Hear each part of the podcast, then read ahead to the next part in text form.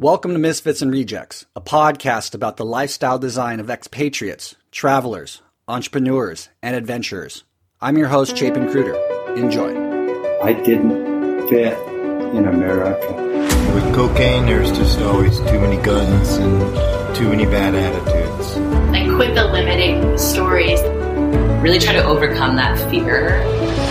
And right there, for any of your listeners, a lot of what I was to do in the rest of my life was formulated by the fact I just went and did it, goddamn. Welcome to another episode of Misfits and Rejects. Today we have a really cool couple who's sailing around the world. I got, or I didn't get in touch with, they got in touch with me first via my other project, Pet Passion Project on YouTube, my Surf Pro Techniques.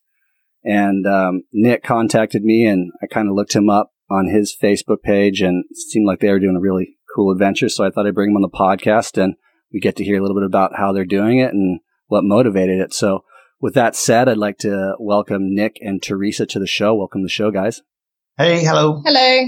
Well, I'm so stoked you guys were able to come on and tell us a little bit about this world travel you've been doing. Um, I've done a little bit of research on your blog and it seems like you've been out on, on the high seas for what, about 15 months now? Uh, yeah, yeah, we've been sailing about 15 months. We left England about 20, 20 months ago. Yep. And are you both English? No, I'm English and Teresa is Australian. You can't pick up from the accent. Okay. I'm sorry. I'm not that good with accents, but, uh, how, uh, are you, do you mind if I asking, are you married? No, we're not married. Um, we've been together for seven years. Um, we met traveling in India, actually. So we kind of met knowing that travel and a bit of a sense of adventure was important to both of us. Um, and we were together for a few weeks on a tour um, around northern India and Nepal. And then we obviously went our separate ways because I was living in Australia at the time and Nick was heading back to London. Um, and then I moved over to London about nine or 10 months later. Um, and I lived in London ever since. So that was back in 2010. And then, as Nick said, we left London in 2015 uh, to go sailing. Wow, how was that transition for you moving to England? And was it easy for you to make that transition and, and stay? I know visas sometimes are issues. Oh, the visa, yeah, the visa thing was a massive issue, but that was an issue of kind of bureaucracy and logistics. Um, you know, it, it could easily be overcome. Just, um, you know, you had to go through the process, which was frustrating, but, you know, that's a lot of people have to go through the same thing. Um, but, you know, emotionally was, you know, that the real challenge was the emotional side of things and being away from my family and my friends, um, you know, kind of leaving my job, um, and having to get a new job. That was, um, tough as well.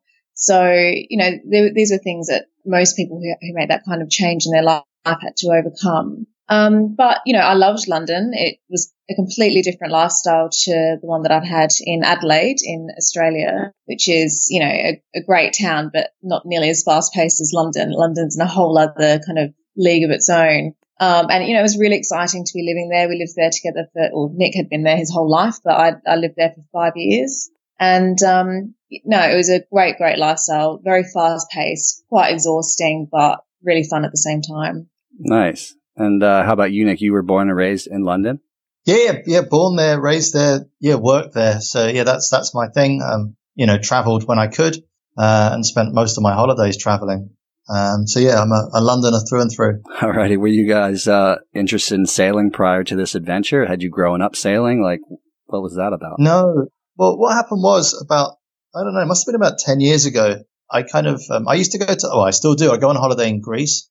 Uh, my parents have a little place on one of the Greek islands. So I used to sit on the dock and watch all the sailing boats go in. And I thought, well, you know what? I'd like to sail. And I actually talked with my dad for years about buying a sailboat and we never really got round to it. So about 10 years ago, I thought, right, I'm going to buy a boat. And so I went and did all my research and I found, I think I, I figured out I was going to spend £6,000, which I think at this day and age is about eight, eight or $9,000 on a boat because I thought if I, if I sink it or set fire to it or I don't like it, I'm not bankrupting myself. So I went and found um, a boat, um, a 1980 25 foot sailboat that was a real heap. And I bought it and I found this boat in a marina in Kent, which is to the uh, east of London. And I said to the marina owner, I'm happy to buy the boat, but I have to keep the boat here because I, I have never been on a boat before apart from a ferry. Okay. So so yeah, literally I went down there. I you know people helped me out to try and get the boat off the mooring, and I did a lot of reading and I took a couple of weekend courses um, in just how not to drown and how to the basics of sailing a boat uh, or dinghy really. And I took a navigational course, and then every weekend I just went out and just sailed uh, and learned the ropes, which I think is where the the expression comes from. Right, and it was a passion from the start, or did you have to learn to love it? No, it's to tell you the truth, it wasn't the it was actually the lifestyle that really sort of drew me in. I think, you know, the job I did in London was fairly, it, it was all consuming. and I got to the point in London where a lot of my friends were in their thirties and we were all, you know, without, it sounds kind of like as if we're bragging, but we were all doing financially well with our careers. And so conversations invariably turned to, you know, which car you were going to buy next or which golf handicap you had. I've never played golf, although I did have the cars. And going down to this kind of sleepy little village in Kent, I just found it just a complete antithesis to this. People didn't really have much money, but they were so helpful and kind. And it just sucked me in. Just, you know, no one ever talked about what I did, you know, about how my job was going. They just wanted a sail. And how about for you, Teresa? Was was that how you kind of found sailing too? Was through Nick, or did you have any experience? in any way with sailing in the ocean? Well, I didn't have any experience sailing at all before I'd met Nick. Um, I'd always been a bit of an ocean baby because my dad's a surfer. So I'd spent all my childhood basically, you know, on the beach and in the water. So being in and around and on the water was something that came very naturally to me, but I'd never been on a sailboat. Um, however, when I met Nick in India, um, you know, we're talking about obviously ourselves and, and what our hobbies were and what our lives were like back at home, back in, you know, the normal world. And he said to me that he was a very keen sailor and that basically took up all of his free time.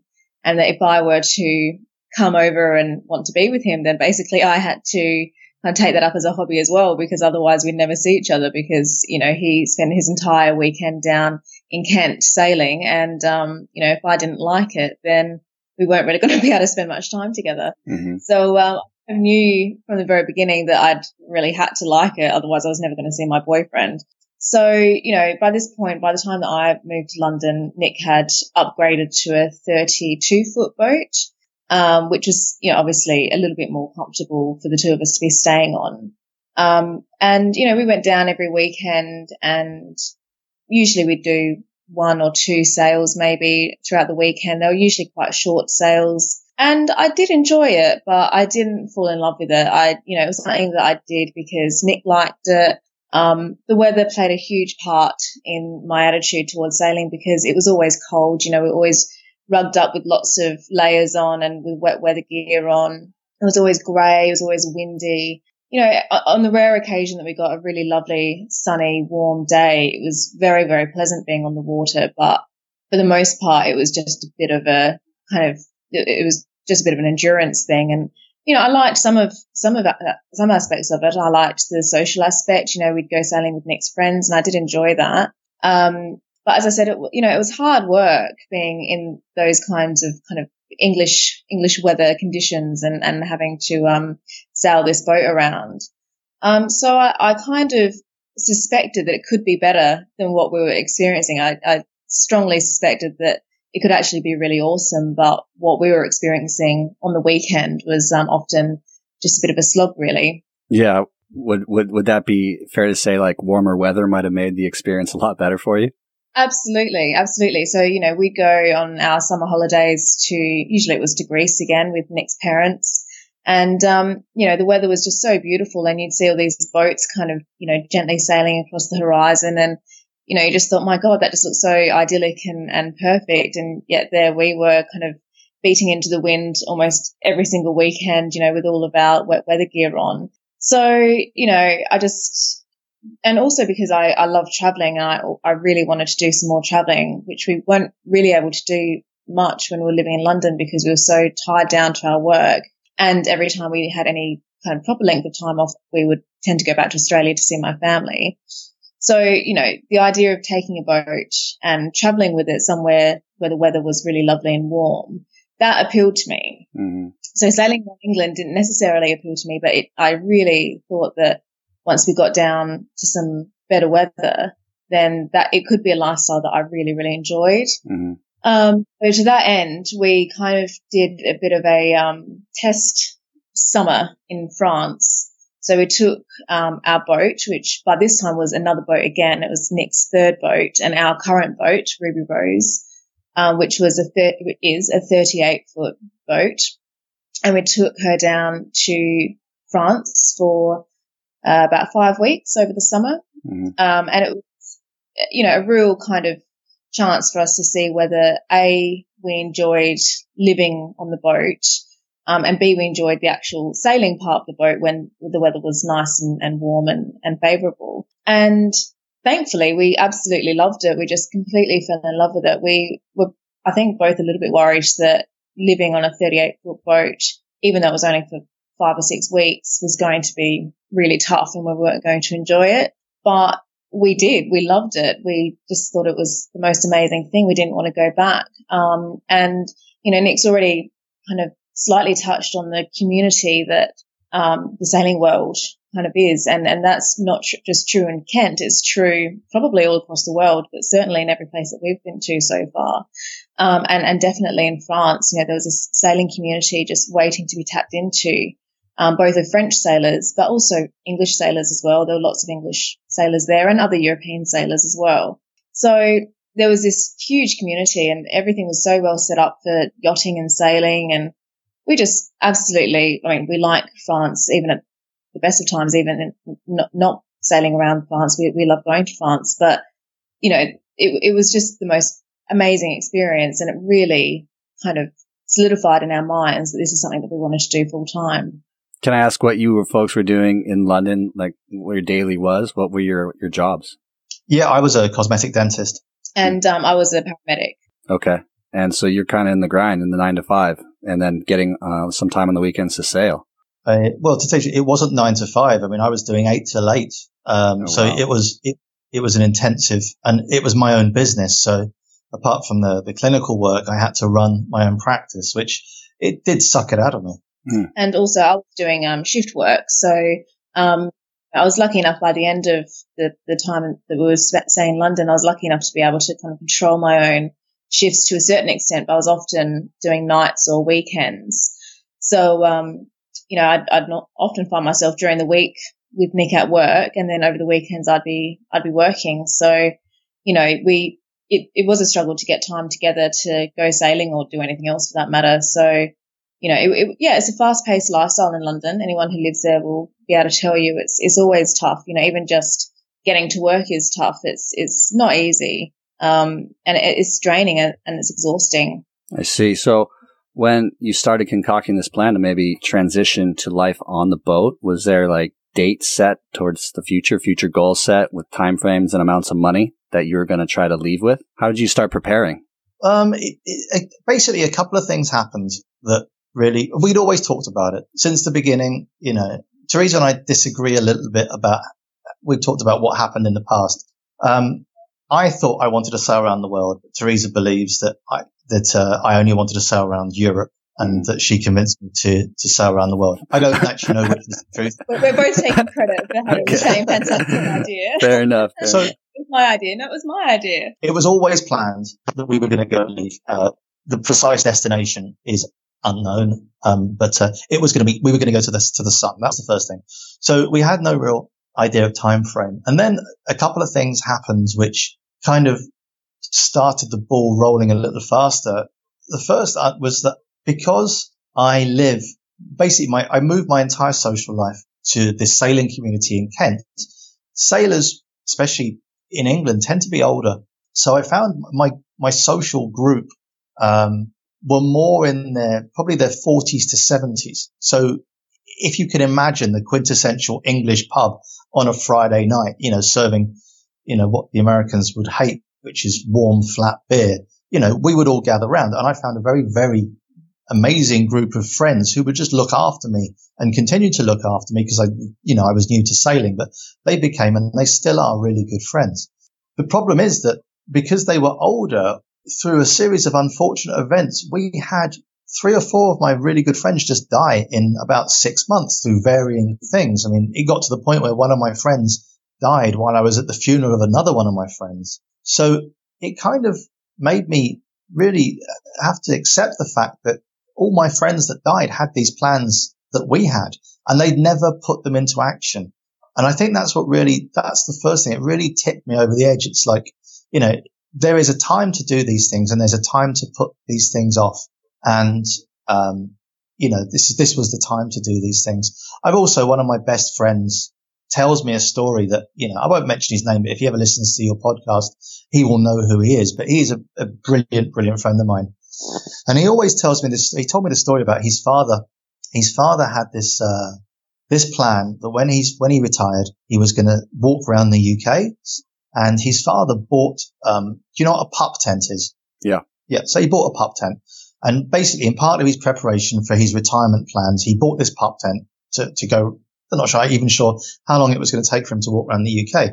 Anyway, it comes to his retirement date and his father puts off the plans and works another year and so on and so on.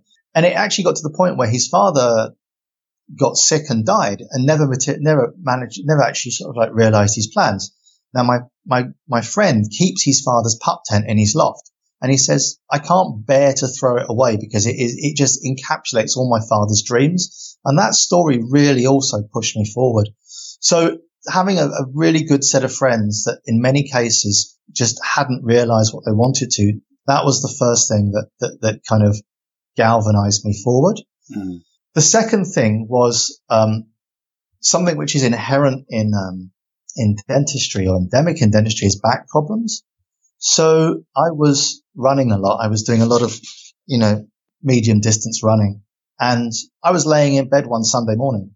Um, and I sneezed and I thought that doesn't feel good. You know, I suddenly got this shooting pain down my leg, but I thought, hey, you know what? It's back pain. I, I live with it. So I woke up on the Monday morning and I couldn't feel my lower leg. So that was my lower right leg. So I thought, okay, this isn't good if I've got a numb leg. Anyway, um, a series of MRIs later, I've got a ruptured disc and a consult the, the, you know, the discussion with a neurosurgeon, you know, need surgery. And I'm, I'm, I said to him, well, so I said to the neurosurgeon, can I, you know, can I go to, can I have the surgery on a Friday and come back to work on a Monday? And he said, yeah, you can come back to work three months on Monday. And I said, okay, fine. I'm not having the surgery. I, have got a business to run. And, you know, through a lot of, well, a lot of hard work, a lot of kind of physio, um, I kind of got myself to where my back was usable and I can sail and I can surf and I can wander around perfectly normally. I've just got to be quite careful. But it also made me realize that, you know, my health doing dentistry was just not it was just in decline and I didn't want to end up, you know, crippled, um, or unable to do the things that I love. And, and for you, Teresa, you were, you were on that path too, as, as kind of, you could see his desire to get out there and, and really take that leap and it was time to do it instead of waiting and you were just on board for that? Yeah, absolutely. I mean, you know, I, um, we, when I moved to London, I kind of said to Nick, right, I think that five years is a good length of time for us to be living in London together and kind of hatched this plan that, you know, at, that five years was going to be our, our, our time frame and that we were going to, after that five years, you know, have some adventure. And, um, we, we kind of said that that would be our sailing adventure. Um, because I couldn't see myself living in London kind of long term forever and ever. It was just too much, you know, as for reasons I've already described. So, um, you know, but our plans, and I think you said before that, you know, you might touch on how we fund this um, a little bit later in the podcast. But our plans really depended on, on Nick being able to save up um, enough money and to sell his business, you know, at kind of a, a good enough um, a high enough amount that we'd be able to, to fund buying the boat in the first place, and then obviously, you know, funding our lifestyle going forward. So we couldn't really rush it because we had to we had to save up the money. Um, so you know that that five year time frame was we thought adequate to do those things. And the fact that Nick hurt his back really, I think that it didn't speed things up, but it really gave us a good reason, a good excuse to put the plan into action because, you know, you, you have all these plans and you talk about it. And as Nick kind of mentioned before with the anecdote about his friend's father, it's very easy to continue to put off the plans because you're, you know, you're, you're living a life where you're earning money and you can just see that kind of slippery slope where you just continue to try and chase more and more money. Um, and it's never a good time to leave because there's always reasons why it might not be a good time to leave. So, you know, I was, I was very much on board. Um, I, you know, we, we obviously, um, it, it was quite a stressful experience trying to sell Nick's business. It was a prolonged and painful, um, you know, it, it was over 18, 18, months and it was really stressful, much more stressful than kind of buying and selling a house or anything like that. It was, um, something that, you know, we, we really found tough. Um, not least because all our dreams were kind of hinging on this sale going through and it just seemed to kind of, you know, be almost falling through, um, every few weeks. There was something going wrong that, that meant that it was, um, being pushed back. So, you know, by the time basically we, um, you know, had all our ducks in a row and everything was done and we were able to move forward with our plans, we were very, very ready to go. Yeah. I mean, I can, yeah, it sounds like that'd be stressful. And so it sounds like it all worked out. And after 18 months, you sold the business and uh, progressed forward with the, the sailing plans. Yep, that's right. So, um, you know, we finally had all the, um, you know, the, the paperwork done and everything was signed on the dotted line and, and all the, you know, the, the, the, the contracts had been cleared and everything. And we were able to, um, finally, you know, at last, and it was quite a surreal moment, really, finally being free. And that was the real, um, I think foremost emotion that we had this sense of freedom at last. Um, and, and we were able to, um, as I said, you know, move forward. And so we put all of our, not all of our things, but a lot of our things into storage. We sold or gave away the rest. Um, you know, we had two cats that we had to rehome. Uh, we, you know, rent out our, our flat in London and, um, we moved onto our boat. Awesome. So let's, let's, uh, fast forward to now you're, you're got the boat prepared and you're setting sail. Like, let's talk reality. Let's talk reality check and how that felt as you left, uh, England and, and started taking that first real big breath of like, all right, we're doing this. What was that like? Um, it was surreal. It, it was strange. I remember, um, the day, it was the 7th of May and it was a lovely sunny day and it, uh, we planned this for so long and the, the marina we keep the boat in is tidal. So the water has to come in for us to get off our mooring. Mm-hmm. And we sat on the boat watching the water come in. Uh, I suppose in some ways it was bittersweet because we knew that we wouldn't be back for a long while. And yeah, I remember just sailing out of the marina and we had friends on their balconies waving goodbye to us as we kind of motored down this little creek. And yeah, we set off and the first, we hadn't sailed because just the way that everything worked, we had, it was the beginning of the sailing season. So we hadn't sailed in about nine months. We'd literally put the boat to bed and taken the sails off and just got her ready inside and fitted all the bits, but no real sailing in winter because it's just miserable in in England. So we, you know, we, I remember thinking, yeah, you know, I'm a bit worried about putting both sails up. So I'll just put the foresail up. And we sailed down to Ramsgate, which is a little seaside town. And it was just kind of, yeah, we've done it. We've, we've left. and it was, it was just, it, it was really liberating. I suppose a, a lot of the things that we've done I think when you look back on on th- on events in your life, you you remove you, you know you, you, do canonize them a bit because you're not worrying about things because they've already come to pass. But looking back on it, it yeah, it was fantastically liberating. That's beautiful, man. So let's let's go into the ups and downs of life on on the sailboat and and the places you've been a little bit. What are, what have been some of the highlights for you both? I think I, I, we we wrote um or Teresa actually wrote a really good article somewhere on our, our website or a, a mag, for a magazine about our, our, highlights. I think we both have different things that caught that, that have made uh, made our our time. I think what I'll do is I'll talk about my favourites and let Teresa come in with hers. Perfect. Um, sailing down the coast of England is beautiful. Um, and you know, so, so, as soon as you get to the West Country down into Devon and Cornwall, everything changes and it's it's fantastic. Um, and I, that was just really enjoyable. We'd done that a couple of times before. Um, we then crossed to um, northern Spain. So we did a, a long passage, um, which was three days and three nights, um, to uh, La Coruña in northern Spain. And we had some friends come and help us with that. So there were four of us sailed across. But then once we kind of, they'd left a few days later, we went round to the Spanish Rias and just anchored there. And at that point, we both thought, okay, we've done it. We've left. We're in Europe this is the start of this adventure. And it was just just living that lifestyle and exploring a part of the world we'd never been to was absolutely amazing. Northern Spain, Galicia, the food is fantastic. We're both really into food and it's beautiful. It's cheap and there's not many tourists. So that was fantastic. So that was amazing. We really enjoyed that. Yeah. Mm-hmm. Yep. Um, Morocco at the time it was stressful because Morocco is just a crazy place and it's really not set up for sailors. So a lot of people that go down towards the Canary Islands, which is the jump point for the Atlantic crossing, go to Madeira. But we thought, no, no, we want to see Morocco. So we spent a month cruising the coast of Morocco and there were some places in that, in Morocco that were just that mind blowing. I mean, Teresa and I have luckily traveled most of the world and we tend to travel uh, off the beaten pathway. You know, we're not, we don't go to, you know, resorts or hotels. We tend to travel independently and find, you know, huts on the beach or, you know, little places in mountains that people don't use that often. And the thing about Morocco is of all the places we've been, you know, from North Vietnam to Northern India, that was the most backward we've ever found anything. There were parts of Morocco with like, wow, you know, we could be back in time a thousand years here. It is just crazy. So that was another highlight for me. And I think the third highlight, which I'm sure Teresa agree with, is when we got to St. Lucia after crossing the Atlantic.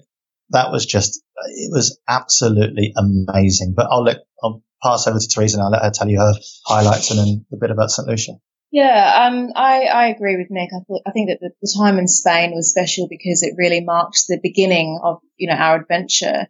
Um, but between leaving the UK and arriving in the Caribbean, it was all, you know, were all working towards crossing the Atlantic. That was, you know, we're kind of on a bit of a, um, a, timetable because we had to get to the Canaries by October. We had to cross the Atlantic in November. So we always felt like we we're being kind of pushed forward and we're looking forward to, to getting that Atlantic crossing under our belt, boat, um, under our belt because it was something that we're both quite apprehensive about. It was obviously a huge undertaking and we'd never done anything like that before. So we're both always looking forward to this crossing. Um, and so the actual crossing itself, the three weeks at sea was, I think it has to be not only one of the highlights of our, our kind of time sailing, but one of the highlights of my life because it was something that was just, it was challenging and, you know, it shouldn't be, I don't want to be too kind of self-congratulatory, but, you know, we, I think did deserve a bit of a pat on the back by the end of it because we managed to get both of ourselves and our two crew and our boat um, to the other side of the Atlantic Ocean in three weeks without any damage to anyone or anything. Um, and it had all been, you know, fairly uneventful, which is obviously what you want. And it sounds relatively straightforward. You, you kind of, you put your sails up, you point your bow in the direction you want to go, and then you just kind of sit back and, and wait to arrive at the other side. And in a, in a sense, that's pretty much all it entails. However, the, we did the Atlantic crossing with, um, a rally. So there was with the ARC rally, which is, I think, the biggest rally in the world.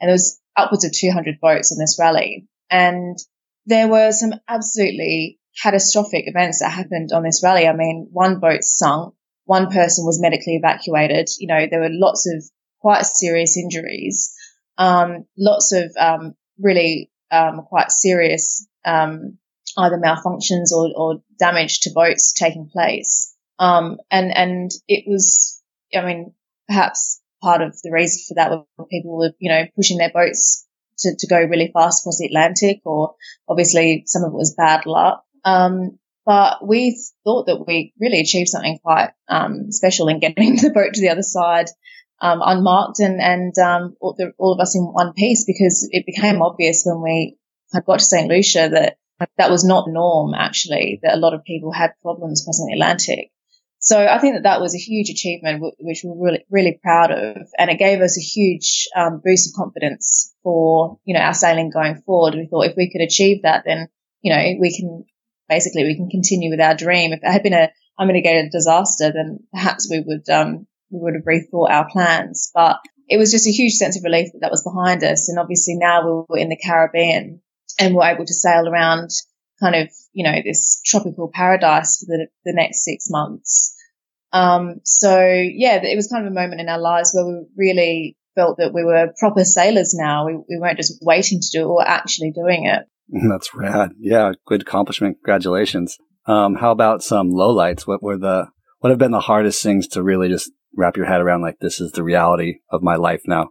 I've had a sailboat, so I kind of know that sailboats are always taking maintenance and a lot of hard work. And what kind of things can you say are just like fr- super frustrating? You wish you never had to deal with. Um, I don't think anything's super frustrating. I think I've been around boats and people around boats. You know that you know it's not like having a car.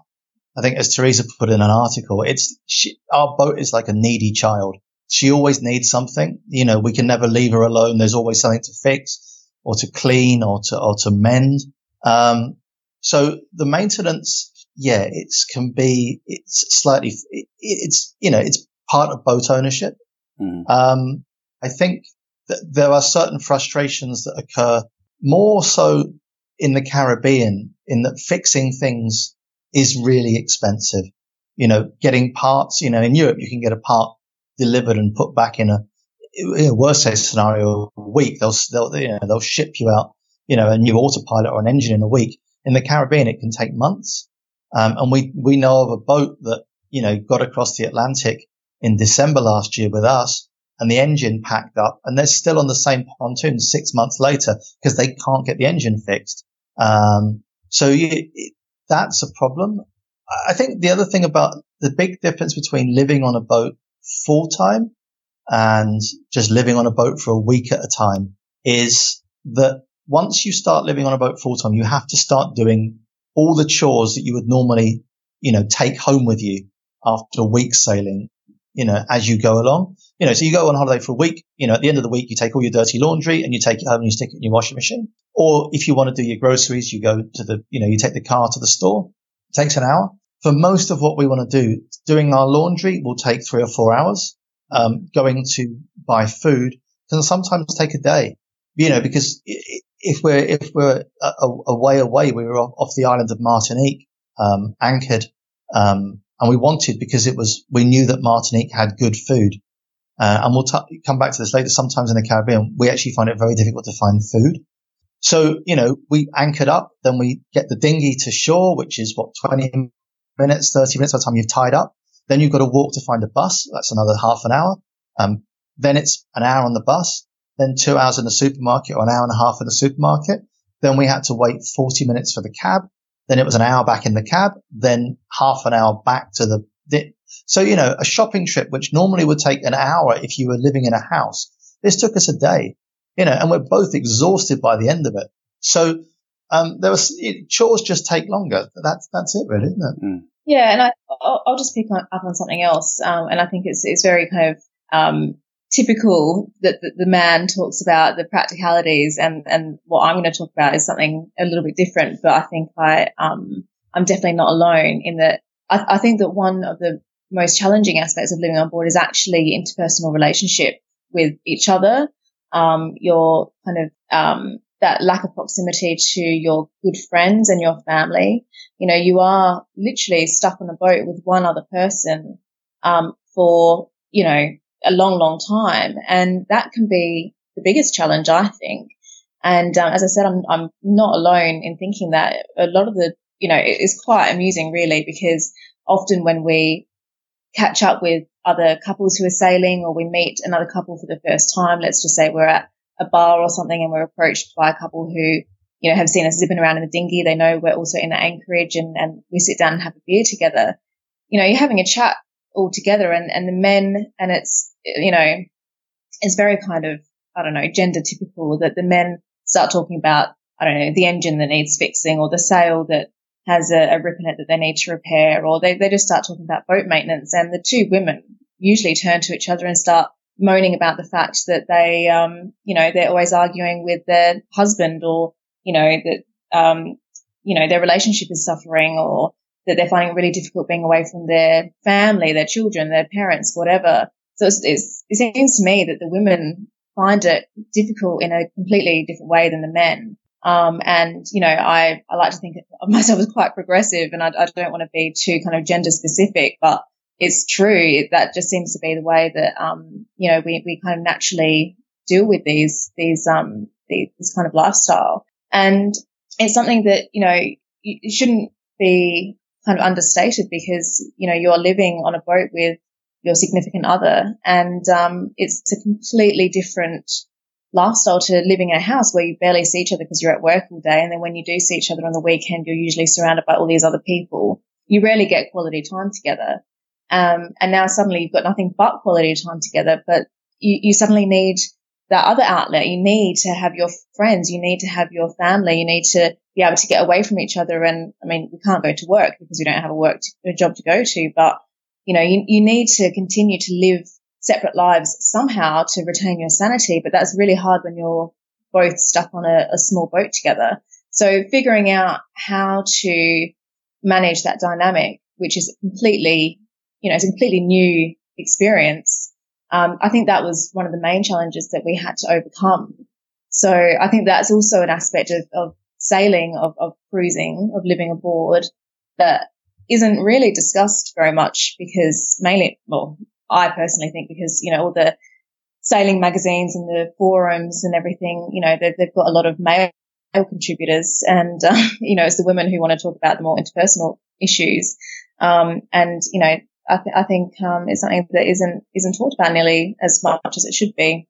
Yeah. Can you share some tips maybe? I mean, since you've been at it now for quite a while that have really helped you both, um, get through those moments? Yeah, well, absolutely. And I, I'm um, on a Facebook group called Women Who Sail. And by the way, if any women um, who are interested in sailing or who actually sail are listening to this podcast, then um, look them up on Facebook. It's called Women Who Sail, and it's only a group only for women. Um, and it's an amazing, amazing network um, and really, really supportive and has an amazing wealth of information on everything to do with yachting and sailing. Um, and this is uh, an issue that gets raised on this Facebook page uh, quite often. And only last week, a, a, woman that I've never met before um, posted uh, to the group, and she said that she's living on board with her husband. They're living in a marina, and they're both getting up and going to work every day.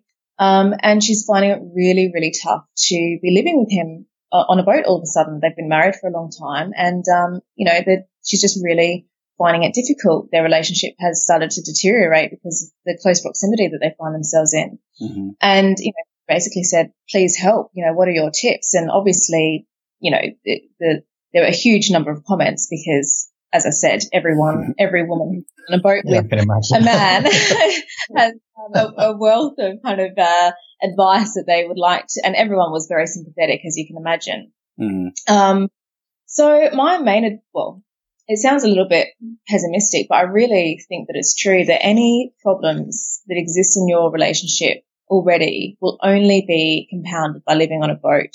So if you're in a relationship that, you know, might have a few issues or whatever, then, you know, and you're planning to move onto a boat together, then you really have to be honest, um, with yourself and with each other as to whether that's going to do your relationship any good. Because I promise you, living on a boat is only going to kind of magnify any, even minute problems that you may already have. Mm-hmm. So the first piece is if you're going to live on a boat with someone, make sure you get along with them really, really well. Um, and I think second to that, obviously, uh, once you're living on a boat with um, your partner, is to make sure that you have um, time to yourself and, and carve out a portion of your day where you have alone time and you do whatever it is that you want to do with that time. So it doesn't necessarily have to be getting off the boat and getting physically away from one another, although I do suggest that as well, because I think that, that is really important. Um, but for me and Nick, for example, you know, I um, do exercise on, on the boat, I do workouts, and I literally tell Nick to sit in the cockpit and wait, you know, whatever, half an hour, 45 minutes, however long it, it is that I'm going to take, and wait there until I'm done. And, you know, if he steps into the saloon while I'm kind of doing my squats or my push-ups or whatever, you know, he'll, he'll get a look from me to say, you know, get out of my way because this is my alone time. This is, this is the time that I, I have to myself. And, you know, it's, it's me kind of sweating and, and puffing and, and doing whatever it is that I'm doing. And, um, you know, it's, it's a, it's a really, um, it's really therapeutic for me to be able to have that time to myself every day. And for Nick, he plays musical instruments. So he often gets his guitar out, um, or his banjo and he'll sit and he'll, he'll, um, play some music for a while. And so that is, I think, his, um, kind of alone time and his little creative outlet. Um, so it's important to have these hobbies that only you do. I, I write, I write the blog and that's something else that I do just for myself.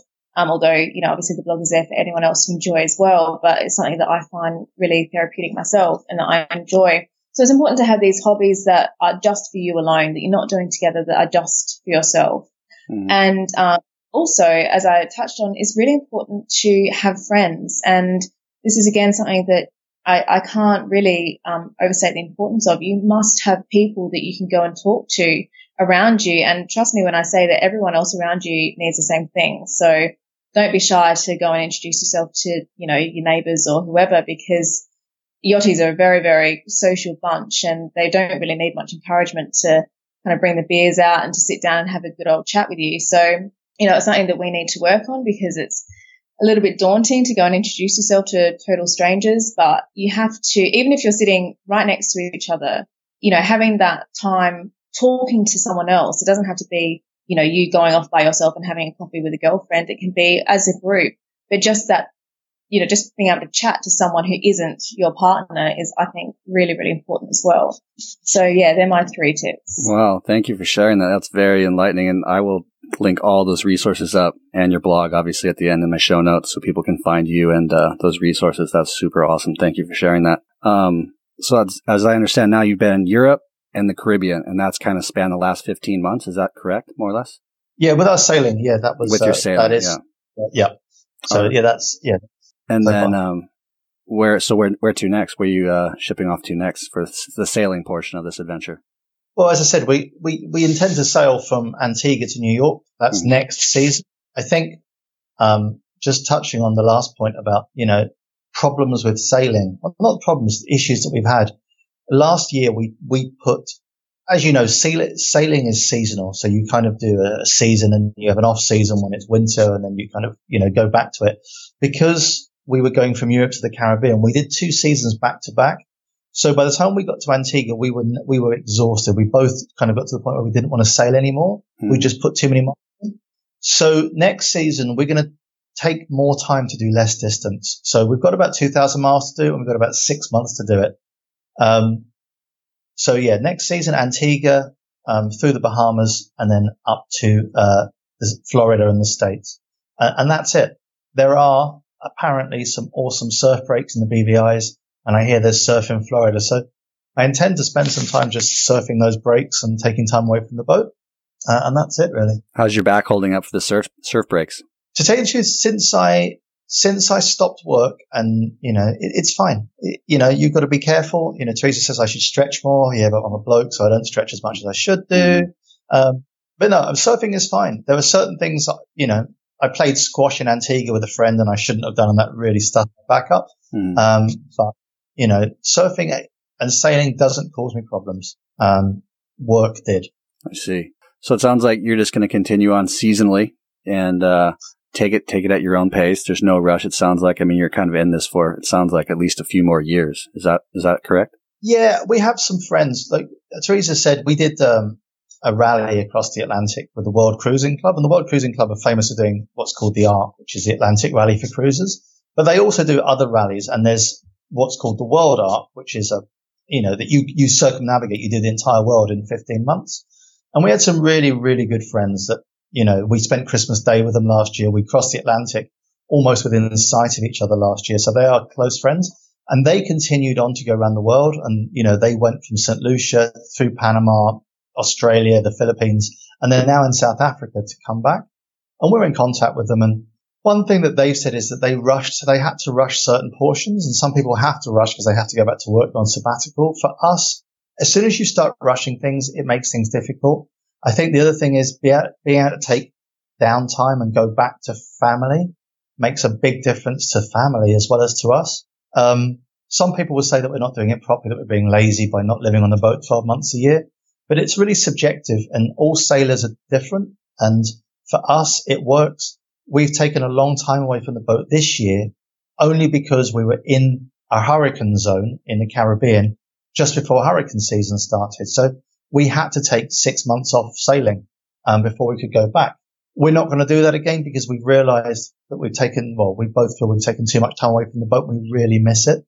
Um, so yeah, we're going to do seasons, eight to nine months, a year until we finish Beautiful. Whether that finished in circumnavigating or we just get tired or we never get tired, we don't know.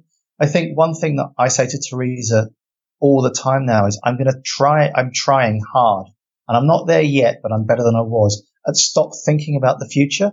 Stop thinking about what's going to happen in a month or in six months. Just try and enjoy the now. Yeah. Yeah. Beautiful. Um, you feel the same, Teresa? Just, just capture the moment and seize the day and stay in the now and, and just continue on until you guys get sick of it. Yeah, I do agree with that. I agree with that in theory. I think that, um, mm-hmm. I am an obsessive planner and I love to have everything kind of mapped out in front of me. So, um, I find that kind of difficult. Uh, Nick, you know, I try and discuss our plans with Nick and he says, well, you know, let's just enjoy what we're doing at the moment. And I say, yeah, I am enjoying it, but I also really enjoy planning the next stage as well. Yeah. So, um, you know, Nick is quite philosophical about our plans. I like to think that I've got a relatively firm idea of what our plans are, but I also, uh, enjoy the, the spontaneity of, of, changing your plans last minute and, and doing something else that is, um, you know, that, that's part of what having an adventurous lifestyle means is to say, well, we were going to do this, but actually let's, let's go and do something completely different. Let's go and do, you know, this or that instead. So you know, that, that is, um, that's an attitude that I, I like to kind of adhere to as well. Um, just taking advantage of whatever opportunities come up and, um, and going with them, even if it seems a bit crazy, um, at the time. I, I, like the idea of being spontaneous. Um, but certainly, as Nick says, you know, our plans are to circumnavigate, um, whether those plans come to fruition or not, I don't know, but it's certainly a goal of ours to. Yeah, it's a goal. Yes, I think that that's what we like to talk in terms of goals rather than plans. You know, we've got goals in mind and, and we want to achieve them. Um, and, and the main one, the big one is to, um, you know, complete uh, the circumnavigation of the world. Uh, how long that will take, I have no idea. Um, and what route exactly will take, I also don't know. Mm. But certainly you know, we're in the Caribbean at the moment and, you know, over the next, probably at least the next 12 months, we'll continue to be either in the States or the Caribbean. Um, and then, you know, we'd love to go through Panama Canal across the Pacific and, um, and sail around the South Pacific, um, for, I don't know, however long it is that we feel like doing that for. Um, but after that, things get a bit blurry. I'm not quite sure what will happen after that. All right. Well said. If you could each take a moment and just think about if someone were you know, back in London or in a city with a nine to five or whatever job they have who's thinking about doing this type of adventure, what kind of advice would you give them? You know, in a brief kind of little summary or paragraph, what would you say to somebody who says like, I want to do it, but I don't know how to start? Um, I think it's probably fairly glib to just say, just do it, you know, and I yeah. think Mike probably be right from that. I think what I would say is that not everyone is fortunate enough to be able to get, you know, the stars aligned to, to allow them to leave. Mm-hmm. I think that looking back on it, and I say this genuinely, I'm not just trying to convince myself, it is the best thing we ever did. It is, it is in some ways challenging. In other ways, we live a dream lifestyle. And, you know, while, you know, we've had to look to change the way we look at our finances, where the way our money comes in, how we spend money, our, our life is so much richer for it. No? Yeah, absolutely. I think that, um, that, that's exactly, you know, as Nick says, you, you kind of want to just say to whoever might want this advice, you know, oh, just, just get off your bum and, and just go and do it. Just stop thinking about it and just do it. And to a certain extent, that's true. But as Nick touched on, that's not realistic for some people. Um, but what I would say is that, you know, there are, if you, if this is really something that you want, um, then there are creative ways of going about getting it. So, you know, perhaps you, uh, might not want to or be able to buy a boat, which are expensive things, and you might not be able to, you know, live a nomadic lifestyle um, if you've got a, a, certain job that you really need to get up and go to every day. But there are creative ways of achieving, you know, your goals and reaching your dreams. You can always crew for other people, um, especially if you've never really done any sailing before. That's a good way of getting experience and exposure. You can try out for a short period of time um, you know, don't sell everything you've got um, to, to do this. I would say, kind of, you know, give it a little um, trial run first, as we did a few years ago. As I said, um, I think at the beginning of the podcast, we just went to France for just over a month to see if we'd like it, and we did. Um, and that is something that I would um, advise anyone else to do because a lot of people really love this lifestyle. You know, we've we've been fortunate enough to be part of a community for you know a good well what eighteen months now. Yeah where, you know, we're surrounded by other people doing exactly the same thing as we are. And a lot, most people love it, but it doesn't suit everyone. And, um, you know, there are plenty of couples who've, got, I've got one in mind in particular who are actually very good friends of ours who, uh, you know, sailed across the Atlantic, who sailed around the Caribbean. And then they said to each other, you know what, we'd planned to continue sailing. We'd planned to, I don't know, sail long term, but it's not working for us. We don't love it as much as we thought we would. And so we're going to sell the boat and we're going to go home. And, um, you know, it, they obviously felt, felt that they had achieved what they wanted to achieve and that they didn't feel the need to continue on. But my point is that it's a lifestyle that doesn't suit everyone. Mm-hmm. Um, and it would be a good idea to kind of just dip your toe in first rather than kind of jump in, um, without any way of going back. What what kind of crewing websites do you guys recommend for people to look look into if they just want to jump on a boat for a short little stint and sail and help people out? I don't. I don't actually know. Um, I think It's cruise. Is, this, is it Crusaders? Yeah, we've never used any of the websites before, though we probably will in the future because um, we've always had people that we know um, putting their hand up. I mean, I think there's one called Crewseekers. Cruise Seekers. Yeah, that's it. Um, I'm not sure. I mean, a Google search would um, would probably um, do some good. And also, as I said, any women who are interested in sailing, um, if you join the Women Who Sail Facebook page, there's a huge amount of support um, there.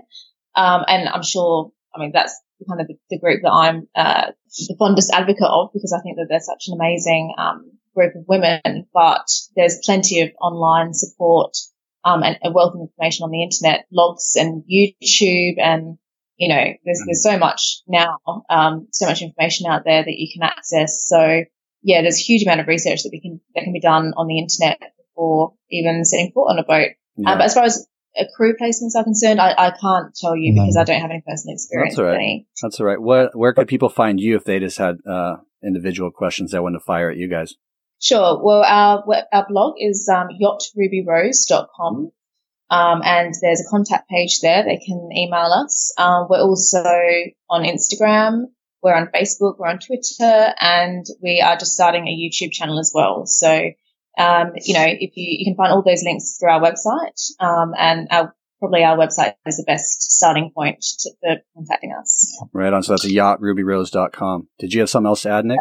No, no, no. I was just just uh, going back to the point about you know um, how to start this lifestyle. Uh, I just two points I want to raise, which touched on things that Teresa have said. It seems to be that in many cases um, there is a, a, when it comes to a couple that sail, there is one reluctant partner. Mm-hmm. It's not always the woman, but it tends to more often be the lady in the relationship that that, does, that, that can't deal with it or just doesn't get on with it. Mm-hmm. And I think that a lot of the time causes a lot of friction. And, I, And I would say, um, in defense of the, the lady in question, that um, often it's not the living on the boat itself. that is It's the man. problem. Yeah, yes, yeah, it's the man. exactly. It's the, the issue, interpersonal issues on Absolute- board absolutely. that um, are the problem. And I think the uh, it's the inflexibility of some of a lot of the men who are are just like, well, this is what we're doing, and Mm. it, it's I, and we've we've met a lot of um, relationships that have really suffered because of the inflexibility of the male in the partner. Um, and I think that we've got friends that you know are, are, try, are trying to change their relationship for the better by listening more. And it does make you listen more. It fails. It kind of puts your relationship in the firing line. I think. Um, regarding getting into sailing, we've met a lot of people. And one thing I do want to say is that firstly, a lot of people, we've met a lot of people doing this at a relatively young age in their 30s and 40s, not as retirees. And they found ways to do this either through doing crazy stuff like putting their entire life savings, which in, for some, some of our best friends is about 30,000 into buying a boat and just going and finding the money on the way. Um, to another couple we met who were an Australian and a Norwegian, really lovely people who just went to their bosses and said, we want six months off work. And then they went to the Caribbean, bought an ex charter yacht, sailed it like crazy around the Caribbean for six months and then sold it back to the charter company. So there are ways of doing this Mm. on, on relatively little money. hmm Yeah, that's good advice. Really good advice. Thank you. And we touched upon some really cool topics. I've got into some relationships, how it works, and uh, I think some very actionable steps can be taken for anybody who listens to this and wants to go out and try their hands at this type of adventure. Thank you guys for being so candid and sharing everything. Yeah, no Thank you. And uh, I'll link everybody up to find you. And I just want to thank you again. You guys have been awesome guests in the show, and good luck sailing on your next adventure. Thank you you. very much. Thank you for listening to Misfits and Rejects. I hope this inspire you to think about your life situation, where you're at, and possibly make a big decision to choose something different for yourself if you're unhappy with where you're at in life. I hope these people that I interview inspire you to go out, spread your wings, and try something new. To live a different lifestyle that maybe your whole life people were telling you was the wrong one, but when in fact it, it's the perfect one for you. And I'll see you next time.